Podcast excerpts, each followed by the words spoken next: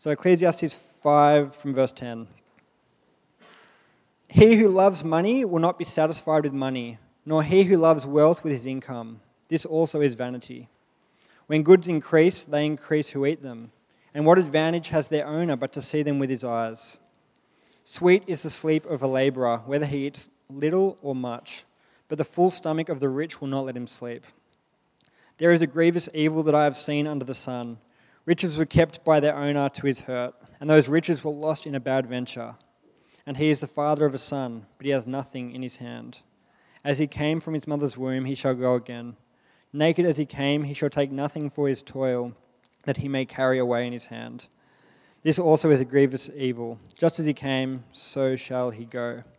And what gain is there to him who toils for the wind? Moreover, all his days he eats in darkness, in much vexation and sickness and anger. Behold, what I have seen to be good and fitting is to eat and drink and find enjoyment in all the toil with, which one toils under the sun, the few days of his life that God has given him, for this is his lot. Everyone also to whom God has given wealth and possessions and power to enjoy them, and to accept his lot and rejoice in his toil, this is the gift of God. For he will not much remember the days of his life, because God keeps him occupied with joy in his heart. There is an evil that I have seen under the sun, and it lies heavy on mankind. A man to whom God gives wealth, possessions, and honor, so that he lacks nothing of all he desires. Yet God does not give him power to enjoy them, but a stranger enjoys them. This is vanity. It is a grievous evil. If a man fathers a hundred children and lives many years, so that the days of, his years are many, but his soul is not satisfied with life's good things, and he also has no burial, I say that a stillborn child is better off than he. For it comes in vanity and goes in darkness, and in darkness its name is covered. Moreover, it has not seen the sun or known anything, yet it finds rest rather than he. Even though he should live a thousand years twice over, yet enjoy no good do not all go to the one place. All the toil of man is for his mouth, yet his appetite is not satisfied. For what advantage has the wise man over the fool? And what does the poor man who uh, what does the poor man have who knows how to conduct himself before the living? Better is the sight of the eyes than the wandering of the appetite. This also is vanity and a striving after wind. Well, am I on? Is this going to work? Let's just roll. It's working? Great. I'll just use my big boy voice. Um, good to have you here this afternoon. Um, my name is Gav. We haven't met. We're going to jump straight into the book of Ecclesiastes. Let me pray. We'll get going. God, we want to thank you so much that you are good, that you are sovereign, that you love us, uh, that you speak to us. I want to pray now as we come to your word that, um, that you, you would just speak, that, I would get out of the way and, and I would just be faithful to, to what you put um, on my heart to say and what you've said through your word, and that we would just hear you and engage with you and see that Jesus is more than enough for us, and that we will be content in him. So, Lord, teach us today, be present here, and thank you that you love us so much. Amen. Now, I'm not, a, I'm not really a tech savvy guy at all. Um, I didn't grow up with computers on the internet. Shows my age, doesn't it? Um, I had a Commodore 64. Anyone know what that is? Look, everyone's going, what are you talking about, man? Anyway, I had it. Thank you, Ryan. I appreciate it. Uh, floppy disk, and you had to write LOAD on it. And anyway, it was. Uh, and then I had a Sega Mega Drive, um, which is a bit more. That was sort of the extent of my tech knowledge. And so I'm not a computer guy at all. And uh, it ran in my family. My mum had no idea about technology, although she did love playing my Game Boy, especially Tetris. That was weird. Anyway, that's another story, right? Anyway, um, uh, yeah, she had no idea. One day she was at home, and I remember uh, I was in year six. Um, I, have, I have, have, two older siblings, a brother and a sister. My sister was in year 12 when I was in year six, and my sister was sitting a, um, a really important maths exam at school. Mum was cleaning up at home, and so she uh, looked on the coffee table and she, and she thought she found a calculator. I thought, oh, you know, Kelly's got an exam, I should rush this to school because she's forgotten it. Drives up to school, she's on her way up to school, driving up there, looks at her, this calculator and tries to figure out how to turn it on. Couldn't find an on-off switch, so that's a bit weird. Anyway, keeps driving to the school. Then she thinks, you know, I'll try and find, you know, where the numbers come up, the display on the front. Tries to find that, couldn't find that. That's when she realized she was actually ho- holding the stereo remote, remote control. rather than, rather than the calculator. Imagine walking in saying, honey, here's your calculator. It was just like a remote control. Imagine the embarrassment of my sister at that moment. Um, but we all, we all get confused from time to time, don't we? Like my mum. Our life is confusing. Uh, we can often take uh, something and misuse it or, uh, or, or use it in a way that it's not made for or made to do. You know, we live, and I don't need to tell you this, we live, live in a world that is full of gifts, so many great gifts from our great God. We have friends and family and job and health and money and career and a place to live and access to food and services and education and so many blessings in our life uh, day by day. So many gifts to be enjoyed, uh, so many gifts to be taken advantage of and pursued in this world. But often, and this is where the confusion jumps in, we don't really know how to engage in those gifts properly. We don't know how to engage them and use them without them consuming us often what we do is, and this is what I do, we take these good gifts and we use them in a way they're not meant to be used. You know, the simple one is to think about you know, relationships and sex. It's, uh, we take it and we abuse it, or drugs, or alcohol, whatever it is. We take these good gifts and we, we, we don't use them as they were meant for. And often what we do is we turn these gifts that we have from God to be enjoyed, we turn them into gods. And we worship them. We turn it from gifts to gods. What does that mean? What does that look like turning something from a gift to a God? Well, there's one Christian writer that really has really influenced me in my thinking on this, and he's nailed it. It's Tim Keller. I'm going to read you a quote from Tim Keller from his book Counterfeit Gods. Listen in. It's going to say this. It's on the screen behind me. It says, A counterfeit God, that's what he talks about. A counterfeit God is anything so central and essential to your life that should you lose it, your life would hardly be worth living an idol or a counterfeit God has a, such a controlling position in your heart that you spend most of your passions, most of your energy, your emotional and financial resources on it without a second thought. It can be family, children, career, making money, achievement, critical acclaim, saving face, or social standing. It can be a romantic relationship, peer approval, competence, skill, secure and comfortable circumstances, or your beauty or your brains, a great political or social cause, your morality and virtue, or even success in the Christian ministry. An idol or a God is whatever you look at and say in your heart of hearts, if I get, if I have that, then I'll feel that my life has meaning. Then I know I have value, and then I feel significant and secure. We as humans have this amazing knack of taking gifts from God and uh, turning them into gods themselves.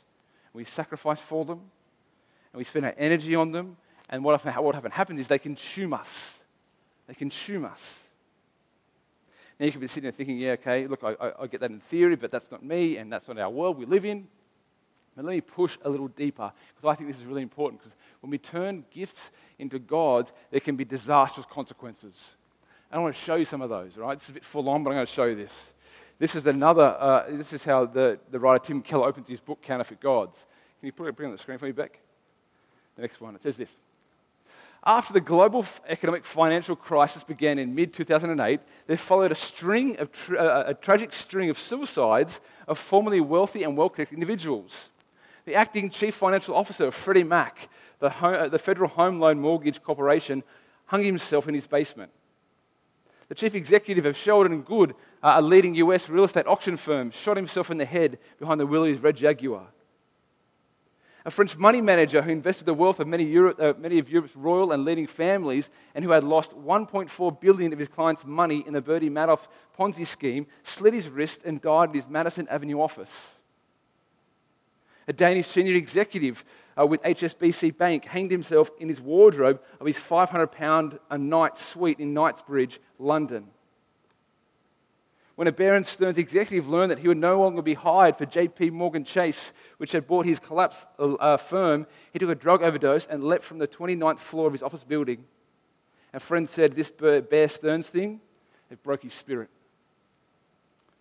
Tim Keller writes When you lose the ultimate source of your meaning or your God that you worship, when all hope is gone and there's no uh, alternative source to turn to, it breaks your spirit.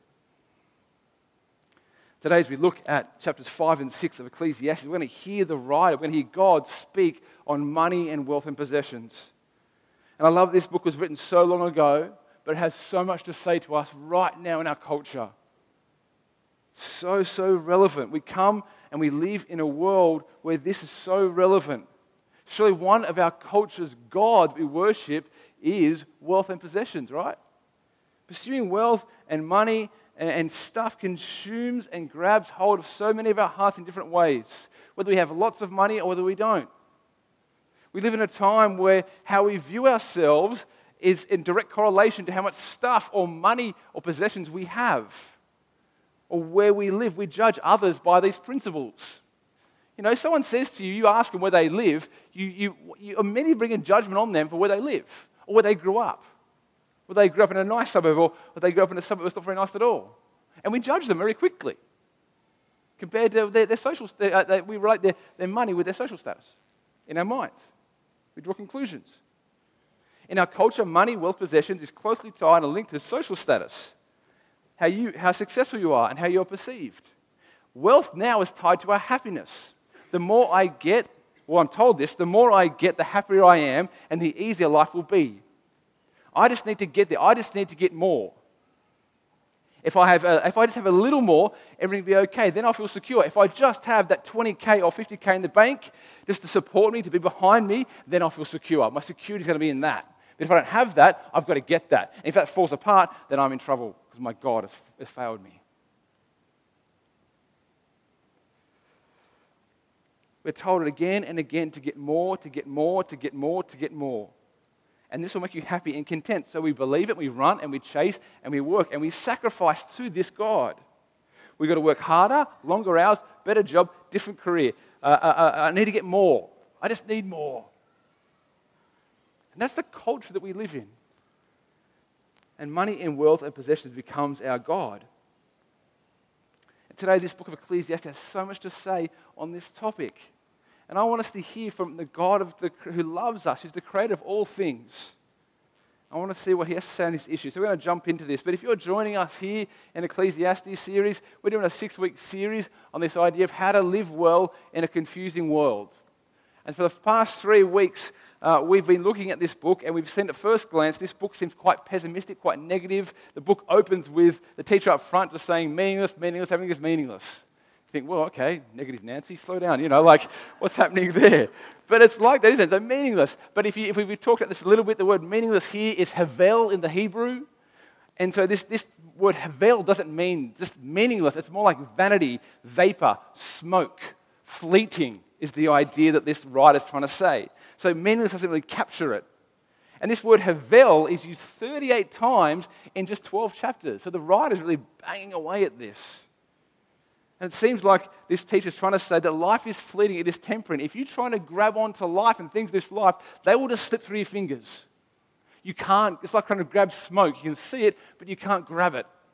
And if you spend your life trying to grab it, you are going to miss out big time. This is what this teacher is trying to say. He's saying life full of beauty and gifts, but it's also full of pain and hurt. We, we, we saw uh, chapter 3, there are seasons of ups and there are downs, and we can't control them. Life is confusing, it's unpredictable, it's a chasing after the wind.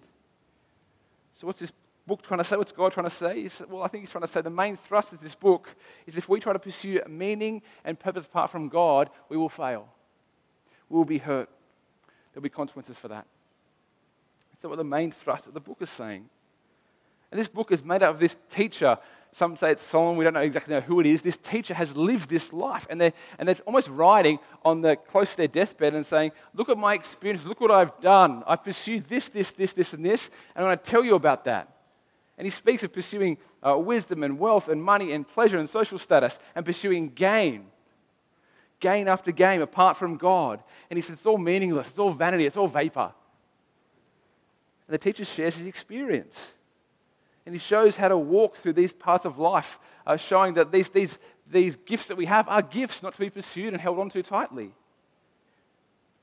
They're good gifts to be enjoyed, but they're not to be built our lives upon. If we step back even a, a bigger step, we say this book is from God, the loving God who loves you so much, and He's trying to tell you how to live in this confusing world, to live for Him. He's saying these are gifts, but they're not to build your life upon. They're to be enjoyed and giving thanks to me, but not to build your life upon. Hold them with an open hand, knowing that you're out of control and I will give as I decide to give. But enjoy them, knowing that I am the Lord of all. we get this idea that he, he calls us to live in each moment, to be present. And the book ends on the very, very last uh, sentence, talks about this idea of judgment. We think, oh, judgment, that's pretty full on. But it says he's going to bring justice. This idea of havel, of vanity, of confusion will end. And so this life is not just the end, there's more to come where justice will come and a day will come, and we're to live in light of that reality that we can enjoy gifts from God knowing that there is more to come. We're to live in light of that. And this is what the book of Ecclesiastes is saying. And I want to set that up because I think that fits really nicely into looking at money and wealth and possessions, that we should hold them with an open hand. But I want to jump into this. Um, chapter 5, sentence 10 to 12 on the screen behind me. Let me read this for you. And it says this It says, He who loves money will not be satisfied with money, nor he who loves wealth with his income. This also is vanity. When goods increase, they increase who eat with you. And what advantage has their owner but to see in them with his own eyes? Sweet is the sleep of the laborer, but when he eats little or whether he eats little or much, but the, the full stomach of the rich will not let him sleep. These chapters 5 and 6, we're going to hear the teacher give three warnings. Three warnings to not pursuing wealth and possessions as your God. Let me look at show you number one. So, what we just read there, can you keep that up on the screen for me, Beck? You can put that slide up, 10 to 12. Thanks so much. In sentence 10, the teacher says exactly what he's experienced. If you love money, it will never be enough. Makes me think of someone who's addicted to drugs or alcohol. They can never get enough. It will never, it will never suffice. They're addicted to it. When, when, when, whoever loves wealth, he says, is never satisfied with their income. Money is incapable of satisfying the hunger of the person who is devoted to it. When you get more possessions, the teacher says, you get more so called friends who then you've got to buy things for and look after. And so you don't actually end up enjoying the money because you're just giving it away to other people now. They enjoy it, but you don't. And the teacher compares the word of the laborer versus the word of the owner. He says the laborer works hard, does his seven till three, but then he goes home after three o'clock. He doesn't think about work anymore. He's sleeping easy at night. Whether he eats much or not, he's having a, a nice sleep. Compares it to the world of the owner, who has, may have a full stomach, but he's stressed out and he can't sleep because he's too worried. He's too full of his stuff and he's too worried about his business and he cannot sleep. He cannot get rest. He's comparing these two people. Teacher moves on to the second warning, sentences 13 to 17. On the next screen for me, back. It says this There is a grievous evil that I've seen under the sun. Riches were kept by their owner to their hurt, or to his hurt. And those riches were lost in a bad venture and he is the father of a son, but he has left nothing in his hand. And he comes from his mother's womb. Uh, as he comes from his mother's womb, he shall go again, naked as he came, and shall, and shall take nothing for his toil that he may carry away in his hand. This also is a grievous evil. Just as he came, so shall he go. And what gain is there to him who toils for the wind? Moreover, all his days he eats in darkness and much vexation and sickness and anger. See here, the teacher calls this not a warning, but a grievous evil. He says this hoarding of riches harms the one who hoards. One bad investment and it's gone. All gone. Like that. Storing up wealth for year after year after year makes one bad decision and bam, it's all gone. God fails him. Then it says nothing's left for his kids. No inheritance for them. Nothing to pass on. Nothing to show for all their toil even says, naked they come into the world and naked they leave with nothing to show. All these years of working and slaving and trying to gain and gain and gain and gain, and then poof, it's gone. Nothing to show for that. After losing, it says at the very end of 17, after losing all he has, he is angry, he is frustrated, and he is discouraged, thinking about what could have been and what should have been and what I should have done, and there's guilt and there's shame and there's anger and there's frustration. And they just feel let down by the God of money. It's really not that dissimilar to what we just read about the, those, uh, those men who tragically committed suicide in the global financial crisis, is it? Third and final warning, uh, chapter 6, sentences 1 to 6 on the screen behind me again. I'm going to read it for you. Next slide, it says, um, uh, This is an evil that I've seen under the sun. It lies heavy on mankind, a man who God gives wealth uh, a man to whom God gives wealth, possessions, and honor, so he lacks nothing of all, uh, of all that he desires, yet God does not give him the power to enjoy them, but a stranger enjoys them. This is vanity, a grievous evil. If a, if a man fathers a hundred children and lives many years, so that the days of his years are many, but his soul is not satisfied with life's good things, and he, is, and he, and he also has no burial, I say that a stillborn child is better off than he. For it comes in vanity and goes in darkness, and in darkness his name is covered. Moreover, it is not, it has not seen the sun or known anything, yet it finds rest rather than he. Even though he should live a thousand years twice over, yet enjoy no good, do not all go to the one place. Again, this teacher is saying, What's the point of wealth? What's the point of gain? What's the point of striving after possession if you can't enjoy it? And worse, someone else gets to enjoy it rather than you. They are all enjoying all, the, all of their hard work and, and, and getting all the stuff and enjoying their, their possessions, but the person who got them isn't enjoying them at all. What a waste. Or as he puts it, what a grievous evil. He even says, uh, What use is there? There's no contentment in the stuff they've got, no benefit at all people who don't even see the light of day are better off. Even uses this really graphic image. I think it's supposed to try and shake you up. It's saying a stillborn child is better off than this person. You think, whoa, that's, that's confronting. But he's saying there that the stillborn child who, does, who is born, who has given birth, and the, and the baby is not alive, he's saying that baby is better off than the person who slaves away for so many years and doesn't enjoy their stuff. They have more rest than the person who chases after things and does not enjoy them. Says, even, even if they live for a thousand years, they're not going to find contentment. So, what's the point? So, what's the point? We can read all this. These are the warnings of the teacher. This pursuit of money and wealth. We can think, okay, well, what am I supposed to do then? Just not have money, not use money, not have wealth, you know, sell all I have and then just go and live in a commune in Byron? I don't know. Um, like, what, you know, what should I, what should I do? What, is, is, is money evil? Is wealth wrong? Is possessions wrong? Is that what this book is saying? What does Ecclesiastes say? Well, in life, as I've shared with you many times, um, life goes through seasons, as you know, and in my life, I go through many seasons, as we all do. And uh, in those seasons, I often try and think about, and my Bible college lecturer, my principal, told me one of the best things to do when you go through seasons is ask the question, What is God teaching you? Uh, I believe God is sovereign. The Bible says that, that He's intimately sovereign. My mum uh, used to pray for car spots in the shopping centre, which I love. I love that, right? Because God is sovereign. He's also sovereign over car spots. Cool. Uh, and I love that. That God is sovereign over, over everything. And in, He's intimate in my life. And so often I have to ask the question, uh, what is God teaching me? a little while ago, as I've, told you many a time, I was um, went through a, quite a bad period of anxiety, out for three months, um, found it hard to leave the house. And I struggled with this season and came to the other side and I asked this question what is God teaching me? What is He teaching me? And here's just one thing that I learned to enjoy each and every moment that I'm in, to be as present as I can in each moment and enjoy that moment for what I've been given. To look around, be present, and to enjoy it. My, that is my personality. My personality is so much a doer, to go forward, to keep achieving, to strive, to jump the next hurdle, to do the next thing, the next challenge. I love that. I love a challenge, and I want to take it on. But I think my anxiety, God was saying, just be still and know who I am. Who I am. And uh, I know someone often says to me, hey, how, how's your week and, and, and uh, how you been? I often think about, that's last week. I'm looking forward to this week now. I, that's, that's in the past. I don't think about last week. I'm just going forward all the time.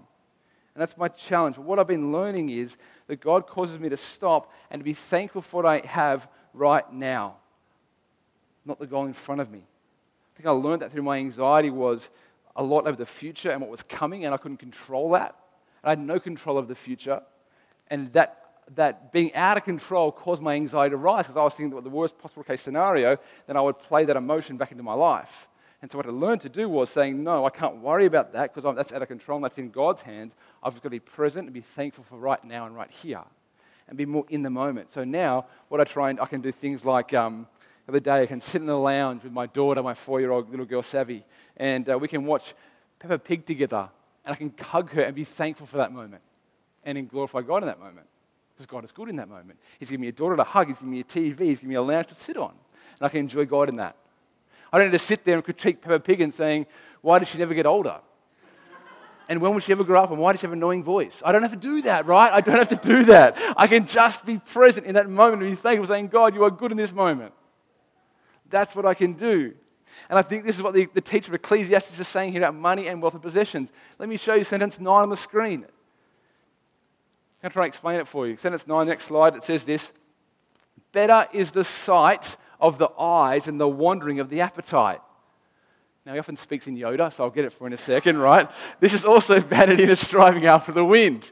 He's saying here, enjoy what you see, what you have in front of you right now, rather than the wandering of your appetite for more and for more gain. Be thankful what you have right now. Be content in what God has given you. Don't just dream of what nice things you might have because you may never get them. And when you dream, you forget what's here and now. And so you're chasing after more in the future, but God is saying, Look what I've given you. It's like, No, no, no, I want the future, please. And you aren't thankful for that. And you are chasing after the wind, it says, you might not even get it anyway, so you spend your life not being content with what you already got. Look at Genesis 18 to 20, chapter 5, and this pulls it out more on the screen behind you. It says, Behold, what I have seen to be good and fitting is to eat and drink and find enjoyment in all the toil with, what, with, with which one toils under the sun the few days of his life that God has given him. For this is his lot. Everyone also to whom God has given wealth and possessions and power to enjoy them, to accept his lot and rejoice in his toil, this is the gift of God. For he will not much remember the days of his life because God keeps him occupied with his joy in his heart. The teacher says here, in all his wisdom and experience and his life, he says it's good to enjoy what God's given you. He says life is short. Life is short. You're not promised, you're not, you're not, you're not promised even tomorrow. But life is short. You have no idea what's in the corner. Therefore, enjoy and be content with the gifts you have right now in front of you. He even says it's God who gives wealth, it's God who gives possessions, it's God who gives money. So pursuing that, gaining after that, having your whole life about that is pointless because God is the gift giver of wealth and possessions and money. Trust Him with that. The teacher says the people who are most content are those who with, are just in the moment enjoying what God has given them. And he says they are so busy enjoying the moment, what God has given them, they don't even think about what is behind or what is in the, past, or in the future. They're just present in the moment, enjoying. They can enjoy the gift of money and possessions and wealth that God has given them, if He has. And then He may take it away tomorrow. Be present and enjoy the gift, not for gain. And that's the conclusion of the teacher here. Enjoy the gift that God has given you, like money, worshiping Him alone. Now, I, I could finish it up there but I always have more to say. You're thinking, oh, a good one, a short one, Gav. Let's, let's go. Whew. Thanks so much. Wrong. I'm going to get going. I don't think I'd be doing my job as a pastor if I did that because I think there's more to push on to in this section, right? Sorry, James. Anyway, uh, you see, it's you see. I've got to give you a long one. It's the last of them. I've got to bring it home for you, dude. Uh, you see, in Ecclesiastes, right? Money is a great gift from God, but it's a, a great gift, but it makes a terrible God, a terrible God to worship. And as I said, we live in a world where so many of us worship the God of money and possessions for a number of reasons. And I think the worshiping the gift of, of, of worshiping the God of money is really hard for us to see in our own selves because we are not only encouraged to do it, we are abnormal if we don't do that in our, in our society in our time. We will stand out hugely. If we just get a job and don't want to climb the ladder, if we just get a job that no one really thinks is, is great, if we just stay in that, going, what's wrong with you? Well, why wouldn't you be pursuing more? To get more, to gain a house. If we want to buy a house, it's like, what's wrong with you? Why don't you buy a house? We look, we, we look down upon. So, what do we do if, if we realize in ourselves there's this issue with idolizing, worshipping this God of money? Or greed or whatever it is, or I can, it applies to any idol in your life. What do we do if we have this thing in our lives? Could be relationships or family or friends or career or status or whatever it is. What do we do if we have this in our lives? And I think we need to go deeper. And I think the story that Jesus tells nails it. And I want to take you to the New Testament. I'll take you to the story, which you'd all know the story of Zacchaeus. Or the story of Zach, as we call him in our house. The story of Zach. Now, Zacchaeus was a man who, um, who worked, he was a Jewish man, right? So he, he worked in, in that time, in Jesus' time, the Jewish people were oppressed by the Roman government. The Romans were looked after Jerusalem, and they had established their own government over the Jewish people, right? And so uh, Zacchaeus was a Jew, and what he did was he was a tax collector, and he was super wealthy. He was super wealthy. He was loaded, in fact, and he worshipped his money. And no one around him liked him. He was shunned from his community. And you can understand why. Because Zacchaeus worked, not only took taxes off his own people, he then took a cut of his own to himself. So not only did he take taxes from the oppressed people, but he also took money on top of that for himself. And these people were already oppressed. You can see why everyone hated him. You've got to ask the question why would a man like that, why would a man in his right mind who had any empathy or sympathy would do that and treat people like that? Well, because Zacchaeus worshipped money. He wanted to be wealthy more than anything. He sacrificed everything relationships, kindness, empathy just to get more money, more wealth, more stuff.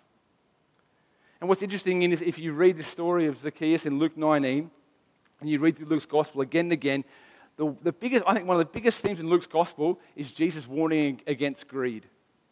Again and again and again. The story of the rich young ruler had to choose between Jesus and money. The story of the rich fool who spent his time building bigger barns and then dies the next day. Jesus gives the story of the rich man and Lazarus and the rich man in hell because his heart showed who he followed by not looking after the poor.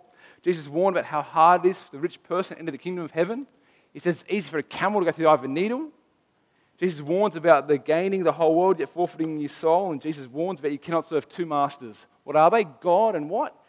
Jesus could have picked anything God and fill the blank in. What does he choose? God and money. God and money. Jesus knows our hearts, He knows what we're like.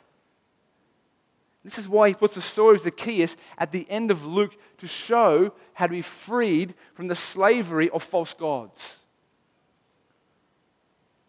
I'm going to show you this. Everyone hates Zacchaeus. Jesus comes to town. And it's in Jericho. And uh, Zacchaeus lives there in Jericho, and he's keen to see Jesus. He's keen to see Jesus. And uh, in Jericho, uh, there are lots of people there lining the streets, but he's so short and everyone would have hated him. No one let him through the crowd. So he thinks, How can I see Jesus? So he climbs a tree. And you think, that's, that's a bit weird, and it is weird, especially in that culture. For a grown man to act like a child and climb a tree is just, he would be super disrespected for that. You don't act like a boy, you're a man, don't climb a tree you know, everyone already hated him enough. He didn't need any more ammunition against him. And so, uh, uh, but he did. He climbed the tree. And I think this climbing the tree shows his desperation. He, he needs to see Jesus. He knows there's a big problem and he wants help. He needs Jesus. Jesus walks past the tree. crowd is full of religious people, people who thought they were better than those sinners around them. Jesus gets to the tree and he stops, he looks up and he eyeballs Zacchaeus. He says, Zacchaeus, one, he knows his name straight away. Therefore, he knows who he is. He knows what he's like. He knows his reputation. He knows that he's, that he's a, a, a sinner who's a betrayer and lied. And he says, Zacchaeus, I want to come and hang out at your house and have dinner. Now, uh, you can imagine Zacchaeus is feeling that moment. He would have been over the moon. He wouldn't know what to say. He would have been nervous. But in this day, when someone says, I want to have dinner at your house, they're identifying with them and saying, I want to, I want to identify with you. I'm not ashamed of you. I actually, I want, I, I want, to be, I want to be your friend. And I love it here that it's not Jesus, not Zacchaeus who approached Jesus, but Jesus approached him. Jesus in um, Zacchaeus in all his mess and all his, all his uh, wealth and all his greed, Jesus comes to him and seeks and finds him. And the cool last line in that is, For the Son of Man came to seek and save the lost, which Zacchaeus was and he came and found him. Zacchaeus didn't fix his life up. In all his greed, Jesus came to find him. And Zacchaeus knew he needed Jesus. He needed his grace, he needed his love, he needed his forgiveness. And Jesus found him and showed him that love. But I want to show you what happened after that. I think this is, this is the thing. I want to show you what happened after Zacchaeus met Jesus. And this is sentence 8 to 10. It says this Zacchaeus stood and said to the Lord, Behold, Lord, the half of my goods I, I will give to the poor. And if I've defrauded anyone of anything, I will restore it fourfold or times four. And Jesus said, Today salvation has come to this house, since he is also the son of Abraham. For the Son of Man came to seek and to save what was lost. Zacchaeus worshipped uh, money, then he came to worship the real God, and everything changed. It changed how he viewed and handled his money. It changed how, he, how greedy he was. He held his money with an open hand and wanted to love and to bless others. He, he knew that life was no longer about stuff and wealth, but rather it was about Jesus. Did you notice that Jesus didn't say to Zacchaeus, Hey, Zacchaeus, give your stuff away. Hey, Zacchaeus, sell your things and now you know me. No. It was an overflow of knowing God's love and His grace and His acceptance that Zacchaeus goes, These things that I have now are nothing compared to what I have in Jesus. It's an overflow. This, for Zacchaeus' whole life, he'd been searching for meaning and purpose and happiness. He thought it'd be wealth that would, would fulfill him. He thought it was stuff that would fulfill him. So much so that he rejected his whole community to pursue that God that just let him down. And he was left empty. And he was hated. And he was searching. Then Jesus found him. And he finally found what he was looking for his whole life. And Jesus freed him from the slavery of money and possessions and Jesus was more than enough for him. So much so that this money that he had that was his God now meant pretty much nothing to Zacchaeus. Because he found acceptance and grace in Jesus. Giving away all his money within half an hour, turned it right around. As soon as he met Jesus, like this money means nothing to me anymore. I can give it away. See, Zacchaeus found the secret to being content. Zacchaeus found the secret to happiness was Jesus. Zacchaeus found true meaning, love, acceptance, and purpose. And it wasn't in money, it wasn't in career, it wasn't in family, it wasn't in status, and it wasn't in his looks, it wasn't in relationship, it wasn't in sex. It's in Jesus. It's in Jesus. Then, after fighting Jesus, he could hold all these things of the world, these gifts like money, with an open hand, saying, I can use them, I can bless people, I can do whatever I want with them because I know I'm uh, the most important thing in my life is Jesus. He's content. And if you're here this afternoon and you don't know Jesus, you don't know where you stand with him, he's coming here today and saying, I've come to find you. To free you from serving the gifts that I've given to you. And you're, you're worshiping them as God, your career, your job, you find your meaning, your purpose in that. He's saying, I'm freeing you from that. Because they will fall. He loved you so much, He died on the cross to seek and to save you, to give you life to the full, give you freedom and joy and purpose. I want to say, come and, come and check this out. Come and check this Jesus guy out. He gives life to full. Don't be someone who lives in each world and half foot in each world, who has one God here, one God there. Jesus says, no, you, cannot, you can't serve two masters. It's me or no one. You choose. But I want to say, if you're a follower of Jesus here today, hear this warning you cannot serve two masters. You know, how long has it been since you've stopped and reflected, for, uh, uh, reflected on all you have in Jesus? You are loved, you're known, you're cherished. You have a heavenly dad who is sovereign over all things. You have heaven as your home. You have a new church family. How long have you stopped and reflected all you have and been content in that?